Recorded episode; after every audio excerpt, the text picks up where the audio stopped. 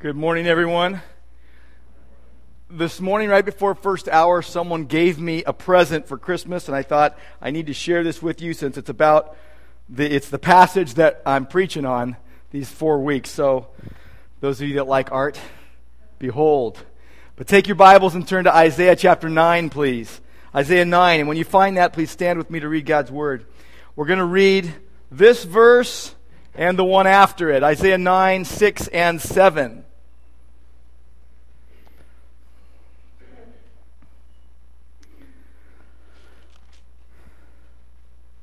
For to us a child is born, to us a son is given, and the government shall be upon his shoulder. And his name shall be called Wonderful Counselor, Mighty God, Everlasting Father, Prince of Peace. Of the increase of his government and of peace, there will be no end. On the throne of David, and over his kingdom, to establish it and to uphold it with justice and with righteousness from this time forth and forevermore. The zeal of the Lord of hosts will do this.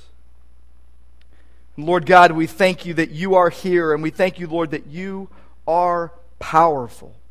We thank you, Lord, that it is your zeal that accomplishes all that you want to have done. We thank you, Lord, that you will work in our hearts today. We pray, Lord, that we would receive all that you have for us. And we pray in Christ's name. Amen.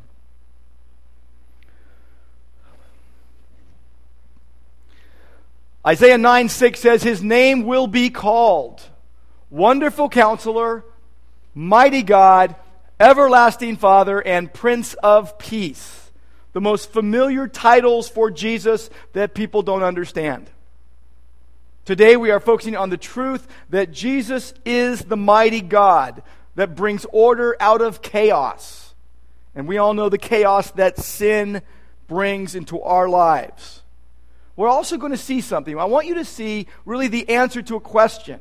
The answer to the question, how can we curb this tendency that we have to create chaos by relying upon our own resources. So we will see how God gives us the power to curb this tendency. I mean, think about the chaos that we see all around us. You look in the news and you just look towards the Middle East and you wonder, how can anyone make sense of this mess? You, you look at your own life and you say, how can anyone make, make any sense of the mess that's been created due to sin in my life? We say, how could anything good come out of it? Mankind thinks he's powerful. He's not. There's power plays and power grabs and power abuse. When we really are relatively powerless when you do the math. A lack of power on our own to do anything good and of lasting value. We are in need of power. Some of you might say today, you know, I am I'm just tired. I, am I'm, I'm weak. I, I can't keep going because I'm just, I'm, I'm out of strength. We understand what it means. And we can do little without power. You're driving to church or you're driving to work and your car just stops. No power. A long distance runner runs out of gas at the, at the end of a, of a long race. I saw that a couple weeks ago several runners collapsing in the last 100 yards of a three mile race. Or maybe the lights just go out in your house. It's that feeling of helplessness. You don't have power, you don't know how to get the power. I've experienced three, by the way, notable power outages in the last several months in my life. They were all electrical in nature. The first was when we were in Washington, D.C. We were traveling cross country by car, and we were driving from Philadelphia to D.C. at night. And we came through Washington, D.C. We went to a restaurant. We came out of the restaurant, and this storm develops. It was the type storm where I would say it was the, the, the roughest storm I've ever been in. It was loud. It was crashing on top of the car. It was like someone pounding on the top of the car with, with hail and with wind and with rain. It was scary. We're driving through, you couldn't see very far in front of the car, and all the lights are out everywhere we're looking. All you can see is car lights. We're driving, and we couldn't even find a place to stay that night because every hotel was out of power. We had to drive like three hours down the road to find a place. The next day, we're driving through the state of Virginia, and long lines everywhere gas stations, restaurants, because everyone was out of power. Second power outage I experienced was in Knoxville, Tennessee. We were at my in law's house, and this huge storm came up, and it knocked the power pole down next to the next door neighbor's house, and it busted a transformer. And three houses were out of power for three days. We kept calling the, the, comp- the, the, the power company, and they'd say, We love you. You hold tight, we'll be there soon. We were refugees in our own house. We had no lights, no hot water. We were, we were, it was, it was hot weather, no air conditioning. And then the third situation was just a couple days after Thanksgiving this year. Traveling back from Central California, we, we stayed at this hotel and it had a power outage. No storm in sight, just a power outage. And people in my family couldn't blow dry their hair. They had no backup generator either. Needless to say, in all three instances, we, le- we, locked, we lacked power. We didn't have the power we needed. I know you're laughing because I don't blow dry my hair. Of course, you can tell by looking at me. I don't blow dry my hair, it's too short. But there were people in my family that had trouble with that. But think about power outages in a spiritual sense. There's no other realm of life where we feel the heat more. We're powerless on our own to do anything of lasting value. We're powerless on our own to do anything good. We create chaos. We need a mighty God. Last Sunday, we addressed the idea that Jesus is the wonderful counselor who tells us not just what we want to hear, but what we need to hear. He is the all knowing wisdom of God who knows what is best. Now, think about Israel. Why did they need a wonderful counselor? They were confused. They didn't know what to do, just like us many times. They lacked the wisdom, they lacked discernment. They thought they were right. They, like us, needed to consistently listen to what God says, seek God's wisdom, receive and, hopefully faithfully give godly counsel. Now, our focus today is on Jesus as the mighty God. Mighty God. And really, that's the outflow, if you think about it, the outflow of his role as wonderful counselor. He doesn't just tell us what to do because he knows what we need to do, but he gives us the power to do it. He gives us the power. He empowers us to do what he tells us to do. Now, why did Israel need a mighty God? because they were powerless. Same reason why we need a mighty God. They had a spiritual power outage.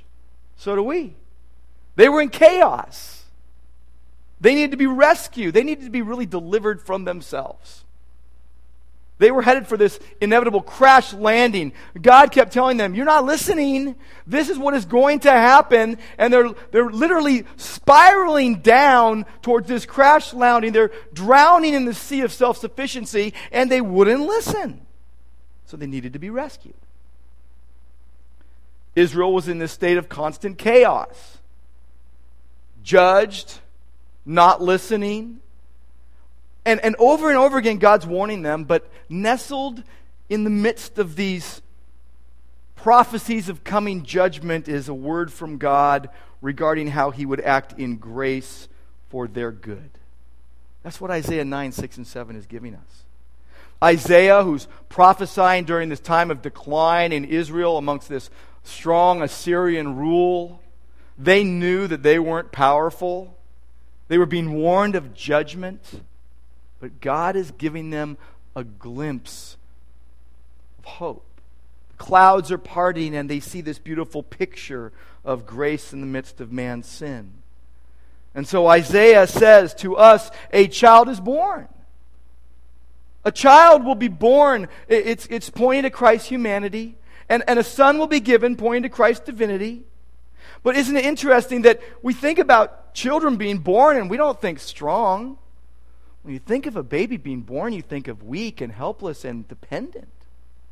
But here, he's saying this son, this child, is going to have the whole government of the whole world resting on his shoulders. And his government is going to increase, it won't decrease. I mean, you put a, anything on a baby's shoulders and it's going to push it. You don't even want to do that, do you? You don't even want to think about that. But here, the Son will have the government of the world on his shoulders. His kingdom will keep increasing. This is powerful. This is God in the flesh. This is the, the, the incarnation. God is going to send a Savior. He's going to have a kingdom.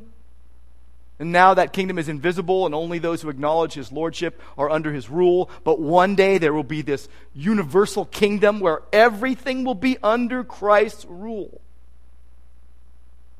And his name, he will have this name, and, and he's going to be known for this. He's have an identity. He will be recognized, and, and people will realize, and they will, they will see him in the character and totality of his being. They will call him Wonderful Counselor, but they will also call him Mighty God. This Messiah to come. We're standing on the other side of the cross. We know his name is Jesus, and we know he is Mighty God. Let's look at that, that phrase, Mighty God. Two words put together mighty and God. First, let's look at the word for God. The Hebrew word for God here is El. It's taken from a Hebrew, a Hebrew root that means strength. So you take the word God and it means strong one. Literal translation of, of the title El would be the strong one. But here to it is added a Hebrew adjective, mighty. It expresses mightiness and strength. It's the idea of a champion, of a hero, of a helper, of a valiant warrior. So if you put these two terms together, and it expresses the idea of Him being the mighty, mighty God. The idea is the omnipotence of Christ, the deity of Christ. The mighty, mighty God. The pre existent one, the creator, the sustainer, the provider, the saver, the forgiver, the sanctifier. Jesus is mighty God. Now we know we need a mighty God to get us out of the chaos that our sin literally multiplies. We're in need. Think about Israel. They were the same way. They were weak humans. So are we. They trusted in other weak humans. So do we. They even trusted in weak non humans, false gods. They were idolatrous. So are we. They complained against God. So do we. They needed God and His wisdom and strength, but pride, coming in almost like a, a, a fierce linebacker, was keeping them from acknowledging their issues, their sin. Ditto for us. They trusted in themselves. Us too. They needed a mighty God. And so do we. What we need to see what I want you to see is that we need a mighty God, and that mighty God is Jesus Christ. Jesus is the mighty, mighty one who brings order out of chaos. Sin brings chaos. We all know what that chaos looks like. We can write our little autobiography and, and point out the many times in our lives that chaos has resulted from our sin. We can write out our, our biography and, and realize how many times chaos has resulted from other people's sin affecting us. We know that we need a mighty God. And Jesus is being revealed as that mighty, mighty one who brings order out of chaos. And so all who claim that he is not God, they're idolaters. You can't be a believer in the Lord Jesus Christ and say he is not God. Anyone who says that he is not God uh, is basically saying they're, and then they're saying they're a Christian, they're an idolater then. is you're to worship God alone. All who acknowledge his deity must align themselves with him by faith. Everybody who lives should recognize the signs that he is God. I mean, look here in Isaiah 9. Just look at the first seven verses. Every verse points to the fact that, that the Messiah is God. Look at verse 1. There will be no more gloom for her who was in anguish. In the former time, he brought into contempt the land of Zebulun. He did it. He brought them into contempt. In the latter time, he has made glorious the way of the sea, the land beyond the Jordan, Galilee of the nations. Why? Because the Savior would be residing. He is doing these things. He is bringing it about. He is making it happen. Verse 2 The people who walked in darkness have seen a great light. They've seen the, the light of God. They have seen Him. And, and it says here that He will he will shine, the light will shine upon them. Those who, who dwell in a land of deep darkness, the, on them the light shined. God is going to act for their good. Verse 3 You have multiplied the nation. He is going to do this. He is going to increase the joy. They're going to rejoice because of it. All these things that God is doing in His strength. Verse 4 The yoke of His burden, the staff for His shoulder, the rod of the oppressor, you've broken. God is going to break these human strengths. Verse 5 The boot of the tramping warrior in battle tumult, every garment rolled in blood will be burned. God is going to do away with those things, they won't be needed anymore. And then a, a child will be born, a son will be given. God will be acting in grace for the good of his people. And, and the government will be on his shoulder. The strength of the Messiah will be seen, and he will have a name, and that will be a very strong name. We know his name, Jesus. His name shall be called Wonderful Counselor. His name shall be called Mighty God, Everlasting Father, Prince of Peace. Strong names for God alone. Verse 7 tells us that the government will increase, that the peace will increase that the throne, the kingdom will increase, and that all of this will come about because God will do it. That the zeal of the Lord of hosts will bring it about. Man will not do it, God will. You look elsewhere in Scripture, even in the context of the Messiah, and you see in Isaiah 14, excuse me, Isaiah 7 14, God saying, Therefore, the Lord himself will give you a sign. God is going to do this. The virgin shall conceive and bear a son and call his name Emmanuel. It means God with us. I love the, the words of, of a song that says this Our God contracted in a span, incomprehensibly made man. That's the incarnation of Christ. That's God in human flesh, God incarnate. But you look at what he did. You look at what Jesus did. He rose the dead. He healed the lame and the blind. He commanded the elements. He commanded spirits. He received worship. He created the world. And look at what he does. He saves. He forgives. He sanctifies. He transforms. He works in the lives of believers. This is because he is the mighty God. You look at church history and you see the creeds and you see the confessions of faith that came about, and they were all coming about because people denied the deity of Christ and denied the authority of scriptures. So they made statements pointing people like signs back to the Word of God the Apostles' Creed, the Council of Chalcedon, the Council of Nicaea. You pick up any good systematic theology book, and it's pointing you back to the truth in God's Word about Jesus, the mighty God. You look at Christian practice. What do Christians do? Christians believe in Jesus. Christians pray to Jesus. Christians trust in Jesus. Christians worship Jesus. We preach Jesus Christ as Lord. Either we're lunatics believing lies from a lunatic, or we are children of the Most High God and believing His truth. The truth is inescapable. So, why do we find it so hard to make the Christian life work?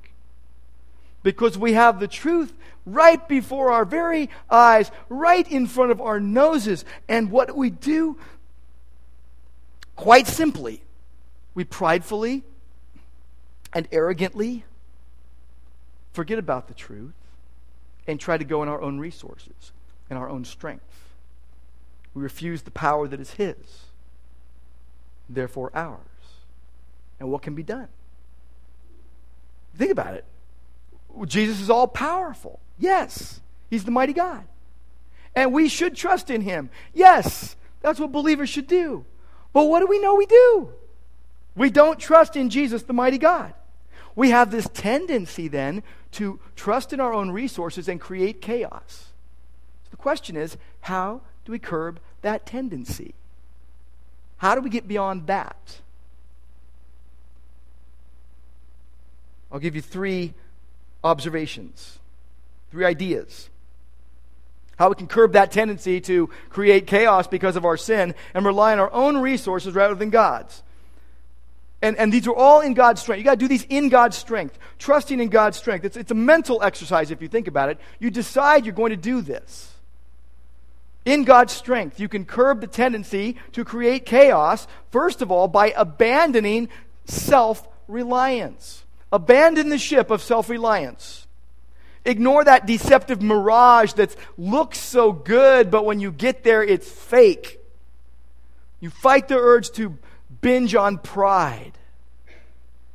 You got to purge that poison from your life. If you were eating poison all the time, you know it would mess you up, and you'd say, I got to stop eating poison, right? If you don't die first. You got to take the spiritual poison, the self lies, knowing that the flesh is an ugly master, and say, I'm going to believe Jesus, the one true God. I'm going to hold on to the rock that never moves. I'm going to go to that shelter that's a storm, that, uh, that shelter in a storm. Go with me to 2 Corinthians 12. Paul speaks of weakness. We all know that we are weak. Paul had all these visions. Paul was, was, saw things that no man had seen. He was seeing visions like a prophet would see visions, and it was probably almost overwhelming. And it says in verse 7 2 Corinthians 12 7, to keep me from being elated by the surpassing greatness of the revelations, so that he wouldn't glorify himself, so that he wouldn't think that there was something special about him that made him receive that. It says, A thorn was given me in the flesh, a messenger of Satan to harass me, to keep me from being too elated, too excited. He had to abandon any thought of self sufficiency. Verse 8, he, he says, I pleaded three times with the Lord about this, that it should leave me. He didn't like it, it wasn't comfortable. But, verse 9, he said to me, God said to me, My grace is sufficient for you. For my power, God's power, is made perfect in weakness. And Paul's response is remarkable. He says, Therefore, I will most gladly boast about my weaknesses, so that the power of Christ may rest upon me. For Christ's sake, he says, I am content with weaknesses, insults, hardships, persecutions, and calamities, for when I am weak, then I am strong. We've got to abandon any idea of self sufficiency. Now, you may say to me, but I'm having trouble in my life right now, and it's not my fault. And I'm having trouble right now in my life moving past my pain. So, could it be that if I make a deal with God, He'll take that pain away? How about I say, I'm going to do justly and, and love mercy and walk humbly with my God as long as God will work this out? And we make these, these foolish deals with God.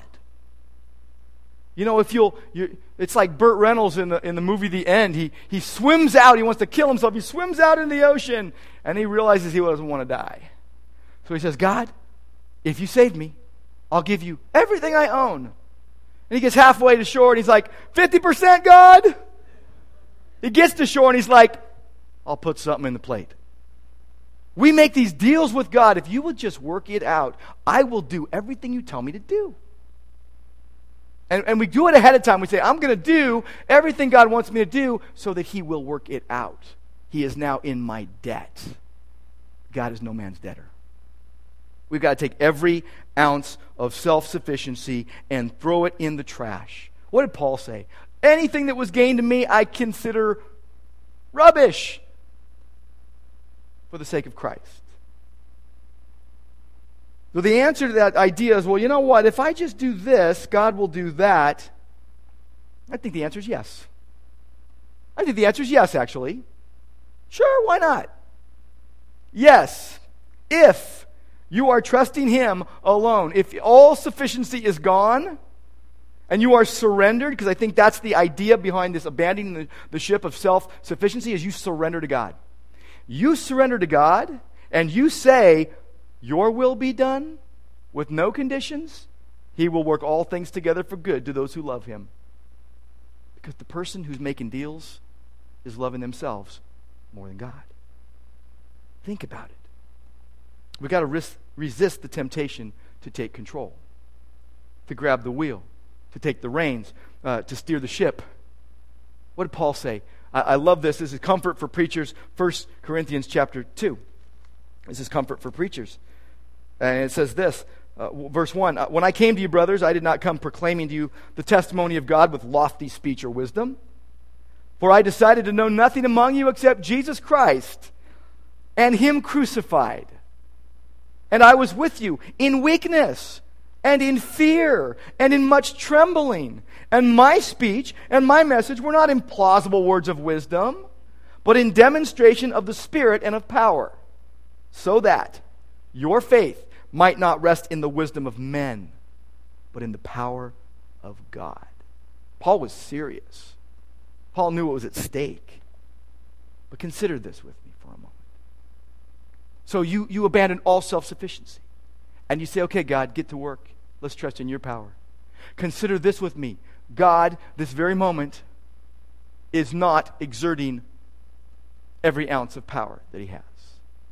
Because God, at this moment, is showing restraint with his power. If his power was unleashed without restraint, we'd blow up or disintegrate. Because he is holding all things together by the word of his power. Humans, we go in with guns blazing, don't we? We do not have the restraint or the forbearance of God. God's timing and use of power is perfect. So we let go of all self sufficiency and then say, whatever you want, God. Humans, we ab- abuse power, right? People make um, bombs and then they say, this happens right now, right? We've got places in the world where bombs are made and they have a shelf life and they're like, hmm, should I use it or not? God does everything perfect. God uses, can use anyone, anytime, anywhere to do what he wants. He used a donkey. He made an axe head float. He stopped the sun. He rose people from the dead. He transforms lives. Think of your life and what God has done in your life since you came to faith in Christ, if you, if you have come to faith in Christ. I met someone this week and I was emailing with them, and, and I said, You know what? In 1982, I came to know Jesus, and my life has never been the same. He changed my life. You say, well, it's not so hot. You say, well, you should have seen me before Jesus got me. The essence of trust is surrendering uh, everything to God. But there's more. You can't just surrender in a vacuum. You've got to be, you've got, if you let something go, you've got to have a direction. And so the second idea is that you can curb this tendency to create chaos with, by your sin by letting God, who is invisible, you can't see him, letting God who is invisible and others who are visible carry you. You're like, I'm good with the God part, not with the others part. You need to be good with both. You need to let God and others help you. It's like the guy who let his friends put him through the roof to Jesus. You didn't see that guy squirming around. You didn't see that guy telling everyone what to do. He, he, he, he humbly depended on his friends and the Lord. If the essence of trust is surrender, then the fruit of surrender is humble dependence. So it's humble dependence on God and also humbling yourself before other people that are indwelt by the Spirit of God. Let's think about the idea of, uh, of trusting an invisible God, the God of all power that you can't see right now, but you see evidence of his power. The power that he has to subject all things to himself. Think about it. Jesus is the mighty God who brings order out of chaos. And that the chaos comes because sin is evident. And he is ready and willing and able to save and forgive and transform.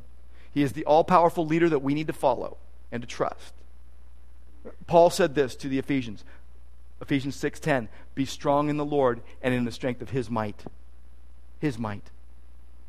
Put on the full armor of God. He says in Romans 8:37, in all these things, a whole list of things that came upon them. He says in all these things we are more than conquerors through him who loved us.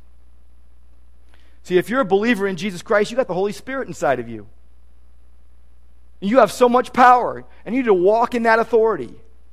You need to, to remember his name is greater than any name. The name of Jesus is greater than any name. Sickness, pain, bondage, discouragement, doubt, lack of hope, fear. You fill in the blank. Jesus' name is greater. You need to trust the invisible God and let Him carry you. But you've also got to trust visible people and let them help you. People indwelt by the Spirit of God have power. God comforts. But I know that people intimidate. Some people say, oh, I'm too intimidated by people. I can't trust people. They've hurt me too many times. That's pride. You've got to praise God for something that He is in the process. Think about it. Think about all the Christians you know that you don't feel good about. We all have this list of Christians we know that we don't like. They hurt us, but they're a believer in Jesus. So we find ways to question their salvation, right? Hmm, I doubt that. I just don't know. I don't see the fruit or whatever. And they're professing faith in Christ. And who knows? Maybe they're not. But think about the people that you don't like that are Christians that, that do love Jesus.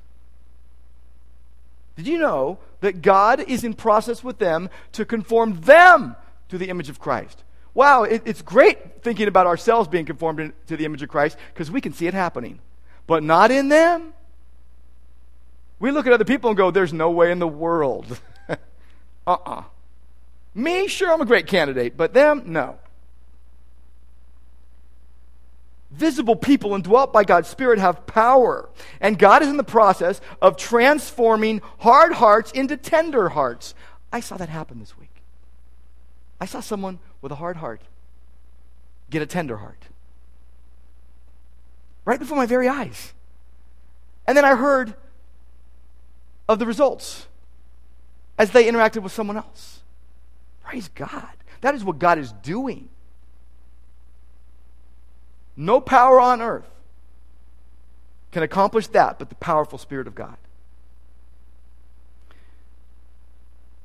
God is all powerful. Jesus is the mighty God.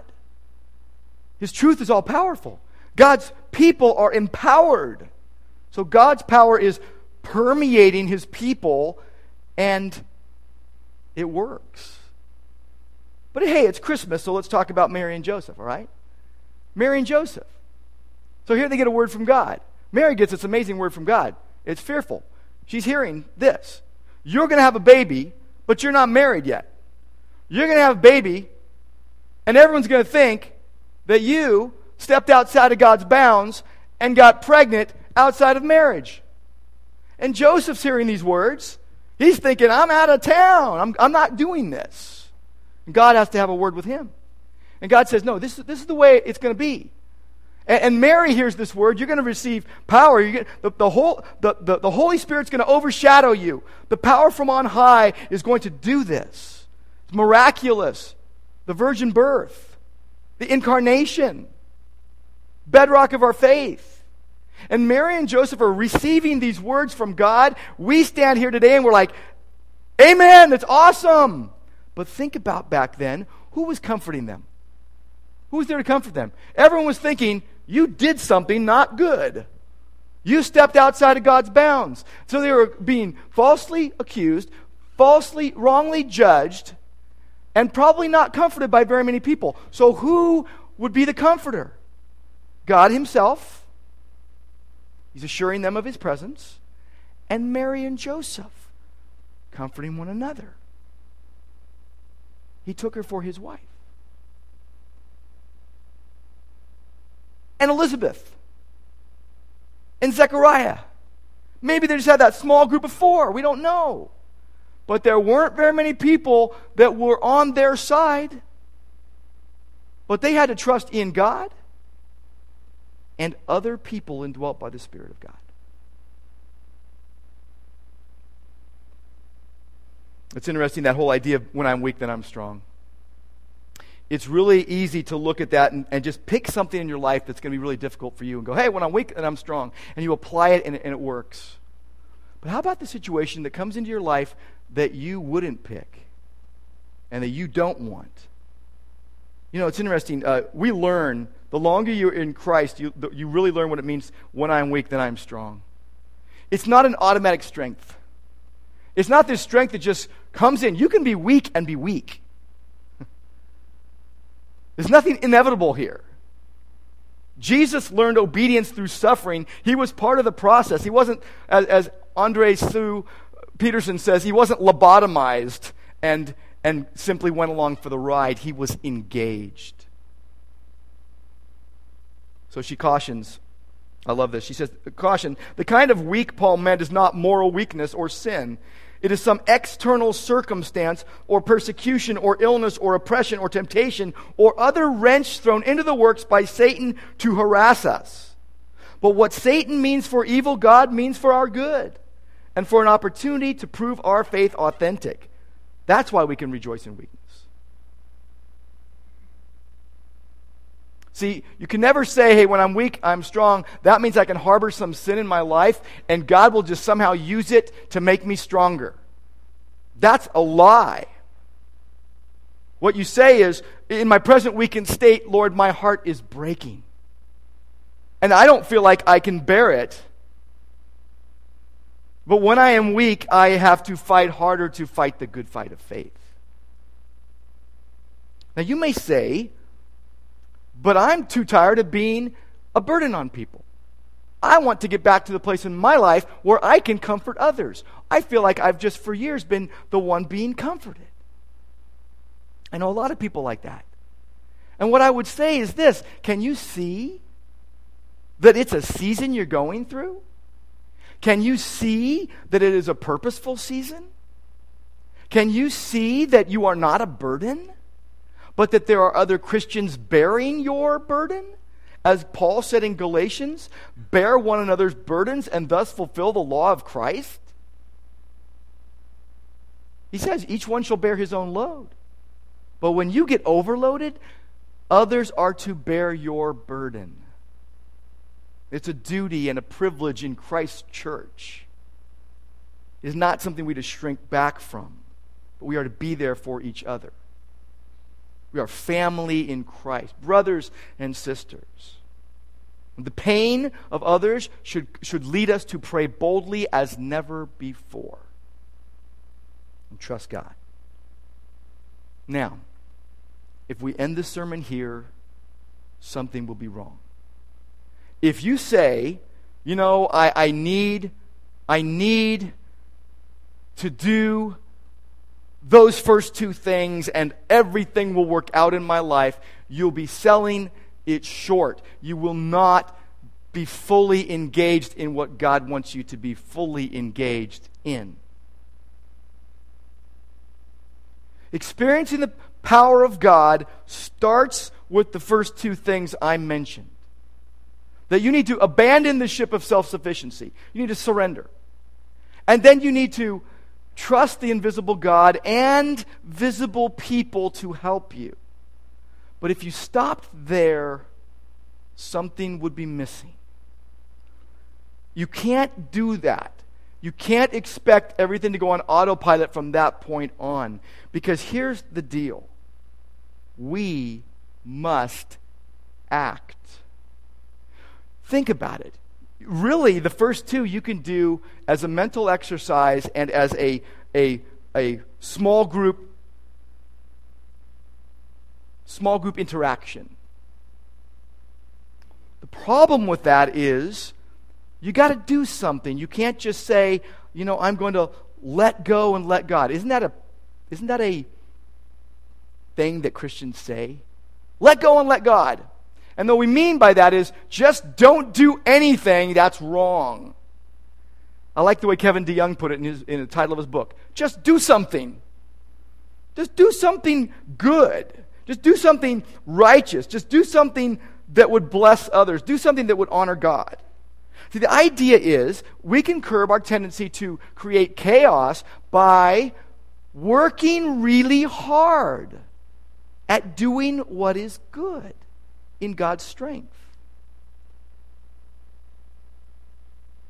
Working as hard as you can in God's strength to do what is right. I realize that throws some people off balance. I realize that's a hard concept to grab hold of. It's not just let go and let God, it's what does that really mean? It's an attitude of the heart and resulting action. Strive in God's strength to keep doing good. Think about it. God will not bless unrighteousness in your life. God will not bless hidden sin in your life. God will not bless dishonesty in your life. God will not bless trickery in your life. God will not bless disobedience in your life.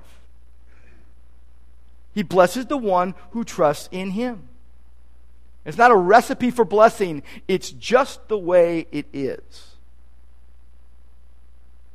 God clothes with power those he calls to himself. We are indwelt with his power. It's what he does for his glory and others' good. He promised Mary that she would experience his power. He promises Jesus, promises disciples that they would be uh, receiving power when the Holy Spirit came upon them. And it wasn't just for them to enjoy and to sing praises to God, but it was for them to be witnesses of His with the gospel from where they started to the ends of the earth. Some of them would be dying in a couple weeks after they heard those words. Some of them would be preaching in a couple weeks after they heard those words. Paul often spoke of God's power in believers, prayed for the Ephesians that they would be indwelt with power. And then there's Samson. Samson. You know Samson, the strong guy, right? And all of you are thinking, well, Samson, he messed up. Sure, he did. The sinful man. But Samson is in the hall of faith. Go to Hebrews 11.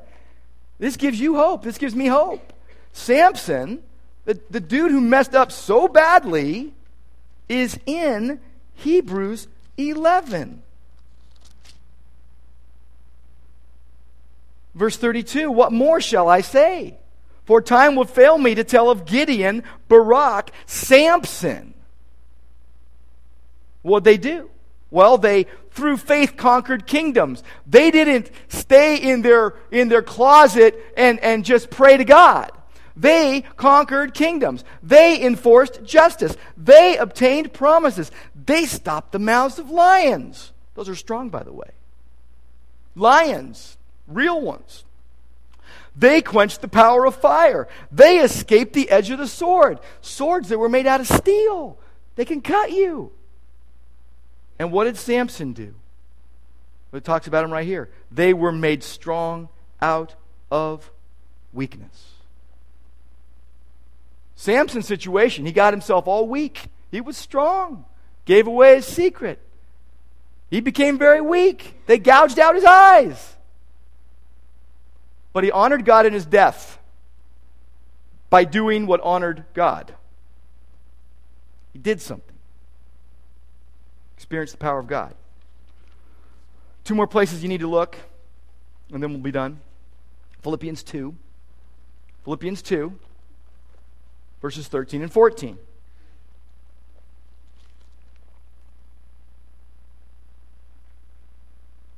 So, Paul is going to say this. Therefore, verse 12, therefore, my beloved, as you have always obeyed, so now, not only in my presence, but now much more in my absence, work out your salvation with fear and trembling. Work it out. Don't work for it. That's a gift of grace. But work it out. Verse 13, for it is God who works in you, both to will and work for his good pleasure. Therefore, do all things, verse 14, without grumbling or questioning, that you may be blameless and innocent children of God, without blemish in the midst of a crooked and twisted generation, among whom you appear as lights in the world. So, Paul is saying, after chapter 2, verses 1 through 11, where Jesus is lifted high and the name above all names, and that at the name of Jesus, every knee will bow and every tongue confess that Jesus is Lord to the glory of God the Father, then he says, You work out your salvation and God is at work in you. You work it out as God works in. And then Colossians 1:29. Colossians 1:29. He right after he talks about Jesus in verses 15 through 20 about Jesus is is God and, and, and through him and for him are all things and, and in him all things hold together and he made peace through the blood of his cross then he says verse 24 I rejoice in my sufferings for your sake. In my flesh, I am filling up what is lacking in Christ's afflictions for the sake of his body, that is the church, of which I became a minister according to the stewardship from God. The mystery, verse 26, hidden for ages, now revealed. To them, God chose to make known how great among the Gentiles the riches of the glory of this mystery, which is what? Christ in you, the hope of glory. Verse 28 Him we proclaim, warning everyone, teaching everyone with all wisdom, that we may present everyone mature in Christ. And then verse 29. Look at verse 29. Paul says, For this I toil. Remember Paul? He said, I am willing to be spent and, and spend, uh, spend and be spent for the souls of others. That he had sleepless nights, that he, almost, he was always in danger, that he almost was killed many times. He says, For this I toil, struggling with all his energy that he powerfully works in me. There it is. Struggling with all his energy that he powerfully works in me. I think the people who trust God the most work the hardest. I think the people who trust God the most are most engaged in God's work. You trust in God's power. You, you work with all your might. That's what Paul did. I love how Hudson Taylor put it. I used to ask God to help me, he said. Then I asked if I might help him. I ended up by asking him to do his work through me. I encourage you not to shrink back to powerless defeat, but go to Jesus, the all powerful one, and move forward in triumphant resurrection power, knowing the powerful one is at work within you. Let's pray. Lord God, thank you that you bring order out of chaos. Lord, we, we know we wear out. We, our power fails, but your power never fails. You, you do everything by your amazing power. You're in need of help from no one. And we thank you that your power is at work right now, accomplishing what you desire. Lord, we want to be God empowered people doing God inspired things.